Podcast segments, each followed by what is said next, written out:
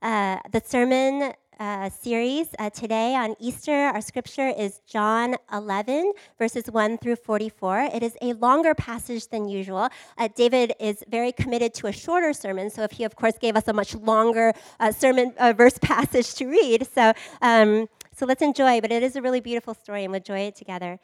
The book of John, chapter 11, verses 1 through 44.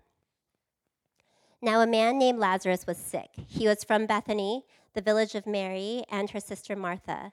This Mary, whose brother Lazarus now lay sick, was the same one who poured perfume on the Lord and wiped his feet with her hair. So the sisters sent word to Jesus Lord, the one you love is sick. When he heard this, Jesus said, This sickness will not end in death. No, it is for God's glory, so that God's Son may be glorified through it. Now, Jesus loved Martha and her sister and Lazarus. So when he heard that Lazarus was sick, he stayed where he was two more days. And then he said to his disciples, Let us go back to Judea. But, Rabbi, they said, a short while ago the Jews there tried to stone you, and yet you are going back? Jesus answered, Are there not twelve hours of daylight? Anyone who walks in the daytime will not stumble, for they see by this world's light. It is when a person walks at night that they stumble, for they have no light. After he had said this, he went on to tell them, Our friend Lazarus has fallen asleep, but I am going there to wake him up. His disciples replied, Lord, if he sleeps, he will get better.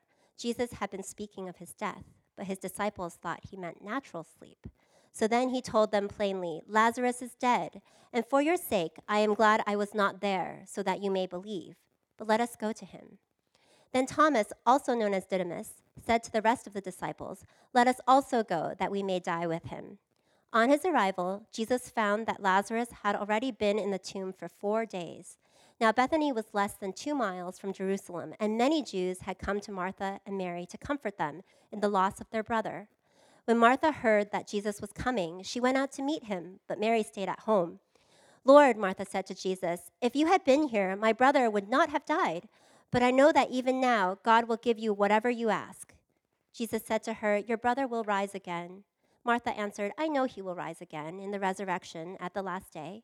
Jesus said to her, I am the resurrection and the life. The one who believes in me will live, even though they die. And whoever lives by believing in me will never die. Do you believe this? Yes, Lord, she replied. I believe that you are the Messiah, the Son of God, who is to come into the world. After she had said this, she went back and called her sister Mary aside. The teacher is here, she said, and is asking for you. When Mary heard this, she got up quickly and went to him. Now, Jesus had not yet entered the village, but was still at the place where Martha had met him. When the Jews who had been with Mary in the house, comforting her, noticed how quickly she got up and went out, they followed her, supposing she was going to the tomb to mourn there. When Mary reached the place where Jesus was and saw him, she fell at his feet and said, Lord, if you had been here, my brother would not have died. When Jesus saw her weeping, and the Jews who had come along with her also weeping, he was deeply moved in spirit and troubled. Where have you laid him? he asked. Come and see, Lord, they replied. Jesus wept. Then the Jews said, See how he loved him. But some of them said, Could not he who opened the eyes of the blind man have kept this man from dying? Jesus, once more deeply moved, came to the tomb. It was a cave with a stone laid across the entrance. Take away the stone, he said. But Lord, said Martha, the sister of the dead man, by, the time there, by this time there is a bad odor, for he has been in there four days. Then Jesus said, Did I not tell you that if you believe, you will see the glory of God? So they took away the stone. Then Jesus looked up and said, Father, I thank you that you have heard me. I knew that you always hear me, but I said this for the benefit of the people standing here, that they may believe that you have sent me. When he had said this, Jesus called in a loud voice, Lazarus, come out. The dead man came out, his hands and feet wrapped with strips of linen and a cloth around his face. Jesus said to him, Take off the grave clothes and let him go. Thank you, Cindy. Yes, a little bit longer text today, but who said anything about a shorter sermon? Uh, no, I am committing to that, guys. Don't worry. Everybody's like, wait, hold on. that wasn't a joke, was it? Uh, happy Easter. Hey, he is risen. This is the day we celebrate the day of all days. Uh, it's the Super Bowl Sunday of church services. Uh, we are so glad you're here. If, if this is your first time coming to church, or maybe it's been a long time since you've been to church, uh, we are especially glad that you're here. Uh, we say every week, as Cindy just mentioned, that Current is a community following Jesus together. and you're welcome wherever you are on your spiritual journey. So we hope that today would not only be a great experience for you, but it would also feel like a place where you can belong. We would hope that you, you might grow our, our, our rapidly growing uh, church family. We'd love, to, we'd love to include you in things and, and uh, roll up our sleeves together as we serve, serve the community together. Um, today's sermon is about Easter. Uh, I wonder if some of you, as that story was read, was like, hey, what's the deal? Uh, that's not Jesus coming out of the tomb. Who's this Lazarus guy? Like, why are we focusing on that? Uh, it is about Easter. Uh, and as we'll see, this story is actually not so much about Lazarus as it is actually about Jesus. And it's actually a foreshadowing of his death and his resurrection. And why I'm excited to look at this text with you today is one, I really love the story, it's a beautiful story. But more importantly, here we have uh, what Easter is all about. Here we have, in fact, what the Bible is all about. Uh, so let me pray and then, and then we'll, we'll jump in. Uh, Father, thank you for this beautiful day, this beautiful day in terms of weather and the place we get to live. We don't take it for granted. Thank you for it. Uh, but Lord, thank you for the, this day of all days that we remember what Jesus did for us on the cross and you're raising him again to life on the third day that we might have life in him as well. And thank you that this is not something we just celebrate on this day, but it's a day we, we get to celebrate it uh, every day, even for eternity. Um, nevertheless, on this holiday, we stop and we say, especially, thank you, Father. Uh, thank you for sending your Son to die for us. And Father, I would just ask that you would give us each your spirit. Uh, give me your spirit as I seek to teach your word. May they be your words, not mine. And I pray that you give us each your spirit as we, as we long to be touched by you today. I pray this almost especially for those who, who may be here today and not have a personal relationship with you, that you would speak to them today that you would move in their spirit. Um, but Father, we commit this time to you, and we pray not only for ourselves, but all the gospel believing churches in the area. Uh, thank you for all that you're doing and that you allow us to be a part of. We pray all this in Jesus' name. Amen. So, this story is about Easter. It's really about the entirety of the Bible. And how I want to kind of launch into it, get ourselves into the text, is really by asking two questions. Two questions that I wonder if you were asking as the story was read. So the first area, uh, question is what's up with the delay? Did you catch that? Uh, Jesus uh, finds out that his good buddy Lazarus, the one he's loved, we're told, is deathly sick. And it says in verse 6 uh, when he had heard this, he stayed where he was for two more days. Uh, what's that all about? I mean, could you imagine if somebody in the church, heaven forbid, uh, was deathly sick in the hospital receiving critical care treatment. And I went to the staff and I said, You know what, guys? The doctors are saying this is all going to be figured out in the next day or two, but let's just ride this thing out. Let's just not, let's not go visit. There's no need for, I mean, can you imagine that? Jesus is staying where he is for two more days after he's told about his dear friend uh, having the trouble that he's, that he's in. Uh, why? Uh, Thankfully, we don't have to speculate too much or, or even guess. Jesus tells us the reason. In verse 4, he says this This sickness will not end in death. No, it is for God's glory, so that God's Son may be glorified through it. Now, there's much we could say uh, here, and I don't have the time to, to get into it uh, uh, too in depth. Um, but for the sake of pushing, uh, pushing forward, uh, let me just say this. What we see in Jesus' statement here this, is this profound thought that the Bible also talks about elsewhere. And that is, in Him, in Jesus, there is no meaningless suffering. In Jesus, no suffering is meaningless. Uh, I was recently reading a book on suffering, uh, and it's, it, it's, very, it's a it's very philo- philosophical in its nature in terms of how it's come together and how it's written. It is written by a Christian author, but, but it's really interesting in that one of the key points that he's making and just kind of unpacking and trying to help the readers understand is how, of all life philosophies, you know, religious or otherwise, of all life philosophies, it's actually our 21st century Western culture that is the least equipped to handle suffering. Um, Listen to how, listen to how uh, this author writes this. In the secular view, the material world is all there is. And so the meaning of life is to have the freedom to choose the life that makes you most happy. However, in that view of things, suffering can have no meaningful part. It is a complete interruption of your life story. It cannot be a meaningful part of the story. In this approach to life, suffering should be avoided at almost any cost or minimized to the greatest degree possible. This means that when facing unavoidable and irreducible suffering, secular people must smuggle in resources from other views of life. Cindy and I experienced this very intimately when uh, her father uh, passed away uh, early uh, uh, from unexpected cancer in his life. that's a, a, big part of our story. But towards the end of his life, there was caretakers there, and you could tell that they were just trained to give care in the midst of, you know, the, the certainty of death. And what was interesting, I you know, I'm a pastor, and I'm, we're, we're dealing with that the way that we're dealing with it, and we're talking to him, and and all of that. But it's interesting in terms of what they brought to the table, in terms of uh, drawing from other life philosophies in order to kind of make sense and, and work with, with the death itself. Uh, but in Jesus, the promise is here no suffering is meaningless. Uh, one of the biggest promises in the Bible and large in its scope is Romans 8:28. Uh, it says this, we know that in all things God works for the good of those who love him in all things, which means, of course, including suffering, including pain, including death itself, God works for the good of those who love Him? How could that be?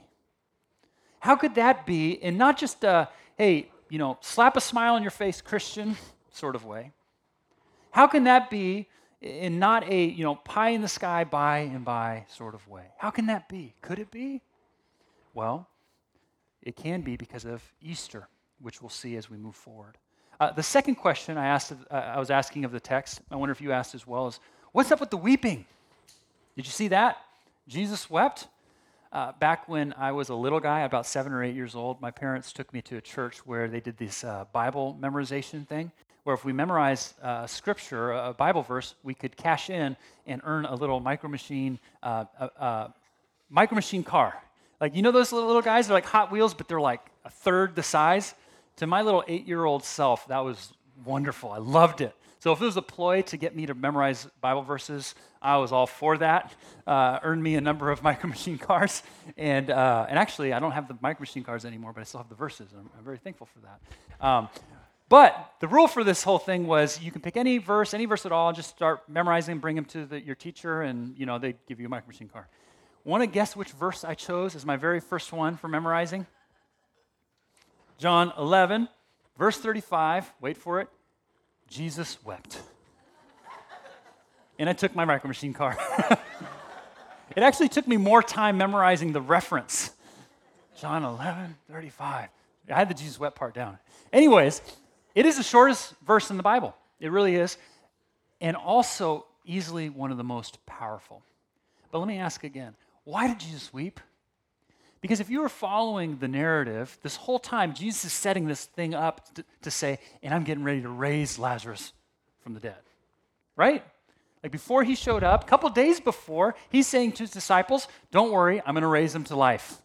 And then with Mary and Martha, moments before he does the act, he said, Don't worry, I'm going to raise him to life. He's setting this whole thing up saying, I'm getting ready to raise him to life. I'm getting ready to raise him to life. And yet, after setting that whole thing up, he weeps. Have you ever seen a grown man cry, let alone weep? Jesus wept. Why? Because death sucks. Because death is a terrible, terrible thing that was never meant to be. Uh, death is, was never how things were supposed to be. Death is an intrusion. Um, there's this book uh, written by a scholar uh, na- uh, called uh, The Vandalism of Shalom. The Vandalism of Shalom, which really captures the whole meaning, uh, thought behind the book uh, in its titles. Um, shalom is this real ancient Hebrew word that we, we don't really have a good translation for in English, um, which we, we generally translate peace or we translate shalom to mean harmony. Um, but what shalom really gets at is, is more of a holistic, all of life interwovenness with God. It's an interwovenness with God. Shalom, the way things are meant to be peace, harmony, purity, all those sorts of things. And the point of the book, of course, and a big uh, theme in the Bible is that shalom has been vandalized. By the way, we have done it. Uh, you know, if you think about the vandalism of shalom, you know, the kind of this concept, what, what are we talking about? Um, allow me to draw from my life. So let's, let's remove God from the equation for a second. Shalom with Him. I mean, just think about shalom in our daily lives, in our relationships, for instance, with those closest to us. I mean, the more I live life, the more I learn and know more and more deeply how much I vandalize shalom with the, those I care for the most my wife, with my kids. I mean, even doing things that I intentionally do not want to do, being things that I just do not want to be, I, I do and I am. How does that look? Well, my selfishness, my pride, my greed, my you know, ability to assume the worst at times. Um, the vandalism of shalom. What the, what, this is what the Bible calls sin, by the way. And sin is really actually an easy term to kind of think about. You think about that middle letter I uh, in, the, in the word sin. It's really whenever we say, you know what, thank you, God, but no, I'm in control of my life. I'm going to do things my way. And what the Bible says is the wages of sin or the results of sin is death.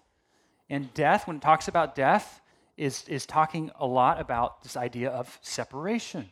So, for instance, when I do something hurtful, harmful, whatever, even to those closest to me, there's a, there's a bit of a death that happens. There's a bit of a separation that takes place. And what the Bible says is the ultimate separation, of course, is actual death. Um, if I were to ask you, what is the great enemy of humankind, how would you answer that? If I were to ask you, how would the Bible answer that? What would you say? You know, the greatest enemy of humankind is the devil? You know, human nature? The greatest enemy of humankind is death. Uh, there was a, a, philosopher that I was reading recently, different guy from the one I mentioned before, so far as I can tell, not, not Christian. But he was just kind of simplifying things. He says, This is a bit of an oversimplification. But he said, All of philosophy is basically about one thing all of philosophy is basically about death and are trying to grapple with that and make sense and, and work with it. Uh, Julian Barnes, an atheist who wrote uh, memoirs on death and mortality, a guy who never went to church, never went to Bible study, never was baptized, he wrote these words I don't believe in God, but I miss him. Uh, isn't that an interesting thought? Uh, to me, as a Christian, of course, that seems to suggest that even if we don't believe in God, death can't help but make us feel a lost connection to Him, of a, of a shalom vandalized. You know, as a pastor who has officiated a number of, of, of funerals and memorial services, uh, I have found that funerals have a real way of bringing sobriety into our lives. I think, especially of, of our culture, of how it just seems to me so much of what we do when it comes to death is just try to not think about it, just try to just push it away, suppress it. Um, but listen to the wisdom of King Solomon writing in the book of Ecclesiastes. He said, It's better to go to the house of mourning than to the house of feasting. Death is a destination for, for us all. So let the living take heart. What's he saying? He's saying it's death gives us perspective. It, it, can help shape us to live a better life, of course. But the theme here we're talking about as we look at the story with Jesus and Lazarus is that death is terrible. It's an intruder, and this is why Jesus wept. But it's also why Jesus cried out. Uh, there's this really fun shift that happens in the narrative that is captured in the English, but all the more in the, in the ancient language, in the, in the Greek, and I'll, I'll point that out just ever so briefly as we move through this. There's a shift that happens. So Jesus weeps uncontrollably, and then it says he goes to the tomb. In verse uh, 38, it says he's deeply moved. Now, that word deeply moved does mean he was filled with compassion. You know, he was just he was just so sad and just man, he just wanted to work. He wanted to do something. But what that word also means in the original language is he was also indignant. He was ticked off. He was mad. He was getting angry. Actually, that word I learned this week is the ancient Greek word they used to describe uh, horses snorting. Um, if you've ever seen a horse just real, just really gear up for something, some big task, just snort and just. That's what Jesus was doing. What was Jesus doing? He was gearing up for war. Look at verse 43. Our translation says Jesus called out in a loud voice, Lazarus, come out. That word called out is just, he was just exerting this great force from within him. Uh, the best way I can think to describe this word is to think about those strongman competitions. Have you ever seen those strongman competitions? They usually show them on TV on like ESPN 6 or something. You got to search for them, they're never there. And they're always won by dudes called, named Magnus. I don't know why that is. There'll be like 10 competing, but Magnus wins. You know, anyways. Um, so, you know, when Magnus or whoever is getting ready to like lift, you know, this pole that's attached to, I don't know, two refrigerators, and he, you know, what happens? You know, each and every time these massive dudes just just let it all out, don't they? Just, you know, just, you know, insert Arnold Schwarzenegger noise. You know, it's like just let it out. Or think of the uh, the Olympic, uh, you know, um, shot putters. These guys who are like six, eight, 300 pounds of, of muscle, just, you know, whenever they just are hurling, they just, they just let it all go. They just exert themselves. They cry out. That's what Jesus was doing here. Why was Jesus crying out like that here? Especially given that his track record with miracles was to go and just say a soft spoken word rise up. Or to just go and touch the person's ears to make them hear, their, or, or, or their eyes to help them see. Why did Jesus exert himself, cry out like this? Well, the reason for this is because it took everything out of Jesus to do it. Because this is a foreshadow, remember? This is foreshadowing the gospel. Uh, then and there, Jesus cried out for Lazarus, but on the cross, he would cry out for all of us. Uh, this is why Jesus came. For Lazarus, yes, but also for Mary, for Martha, for you, and for me. Uh, this is the gospel. This is, the, this is what Easter, this is what the Bible is all about. In a word, Jesus. You know, there's this interesting inter- interaction that we'll just look at briefly here between Jesus and Martha. Did you notice this? Jesus is trying to comfort Martha and saying, Don't worry, I'm going to take care of Lazarus. He's, he's going to rise again. And Martha says in verse uh, 24, Yeah, Jesus, I get that. I believe. I know he's going to rise again on that day meaning down the future. Check out what Jesus says to her in this moment. Jesus said to her, I am the resurrection and the life. The one who believes in me will live, even though they die, and whoever lives by believing in me will never die. Do you believe this? Martha was saying, I believe that doctrine. And Jesus said, I am the doctrine. He was taking an abstract thought and bringing it personally home and saying, It is me and I'm here.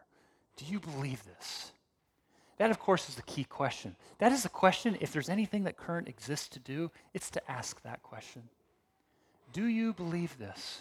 Uh, in our mission statement, actually, as a church, we exist to point people towards Jesus. We just want to point people to Jesus. And this key of all questions is the one that Jesus asked Do you believe this? You see, Christianity at the end of the day is ultimately not about doctrine. Wait, what did he say? Doctrine is important. But it's first and foremost ultimately about the person and work of Jesus. Uh, here's another way of, of thinking of this Christianity is not about making bad people good, but rather about making dead alive. Uh, let me ask a question What did Lazarus bring to his resurrection event? Answer nothing. Actually, he brought a dead body. It was Jesus who brought the life. Uh, this shalom restored, and the promise is not only for here and now, but for all time, a restored relationship with God the Father because of what he would do for Lazarus and has done for us on the cross. That we can believe in him. And the key question, again, is do you believe this?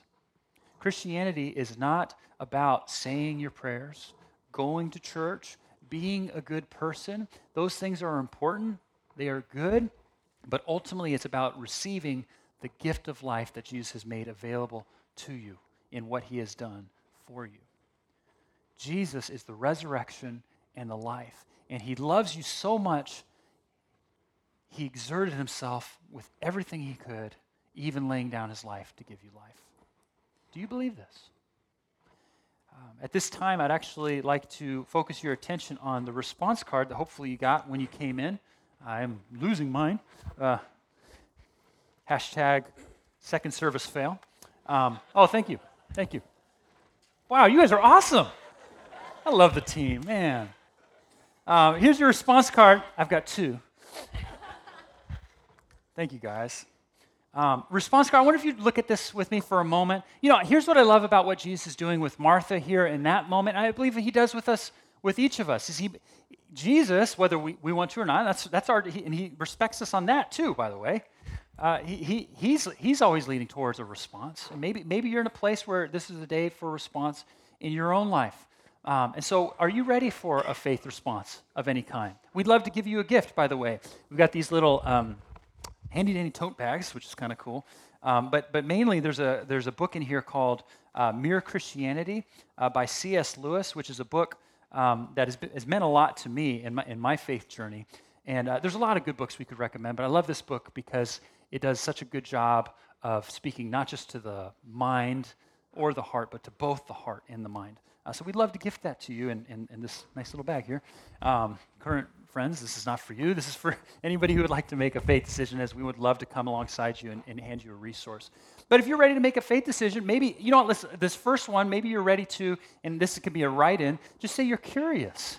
Like, I would just, I, I want to hear more. Maybe today you've never really thought about things like this. You've never heard Jesus spoken about this. This is called the gospel, the good news. It's worth checking out. I have heard it said that even if you don't believe in the resurrection, you should want it to be true. It's a wonderful promise and it's worth looking into. Uh, so maybe if this is you, just write in the words, I'm curious. We'd love to gift you, gift you a, a, a, um, a book there, a resource. Maybe today you're ready. You're ready to make a decision. You know enough, you've heard enough, and you, you believe already in your heart Jesus is the resurrection and the life. And you want to make that uh, uh, declaration today, you can check that box. Um, for some of you, the second box is probably what's, it, might be what's most important to you, and that is to come back to your faith. Uh, maybe you moved to the Silicon Valley and it's not like you stopped believing. Uh, it's just that uh, Jesus and you know maybe all the faith and, and all that's uh, you know church and all that was kind of deprioritized. Um, the scriptures are clear. God wants to welcome you with arms open wide, loves you dearly, and then, or maybe you're there's this um, this uh, third checkbox, and you you're ready to publicly declare your faith through baptism. Uh, last week we celebrated uh, five baptisms, one impromptu. Uh, it was man, there was few dry eyes in the room. I was just glad I was in the water because I was just like, hey, I'm not crying. I'm just, I'm just this is the baptismal water into my eye. No, about you guys. Um, but it was just a powerful moment. What is baptism? Baptism is is it's not something that saves us, but it signifies what has happened on the inside. It's an outward expression of an inward spiritual reality. How are we saved? How do we receive shalom, a restored relationship with God the Father? By believing in Jesus, as he just said. But baptism expresses that, it signifies that. And of course, the picture of going under the water, being cleansed from our sins, and coming up um, to new life and new identity in Him is, is all a part of that. So if, if, if this is you in any way, we'd, we'd, love for you to take it back to the table. It's just outside these doors. Hand it to your team. We'd love to get you uh, this bag. Um, but uh, thank you for coming today. Um, the band is going to come up now. I'm going to pray for us. Next week, we're starting our hashtag Life Goals series, which should be a lot of fun. We, we hope to, to see you again. Uh, thanks for coming. Let me, let me pray for us. Uh, Father, thank you so much again for Jesus, the resurrection and the life, and that all we have to bring to the table is nothing. Just gratitude and saying thank you that we believe, even as Martha said it here. How'd she say it? Yes, Lord, she replied, I believe that you are the Messiah, the Son of God, who came into the world. So, Lord, help us as a church to celebrate this, not just today on Easter, but every time we gather. But would you help us extend this to others, not for the sake of jamming it down people's throats, but just pointing people to Jesus, just offering it with a simple question like, Do you believe? Thank you for this time. We, uh, would you go before us in this next season ahead? We pray all this in Jesus' name. Amen.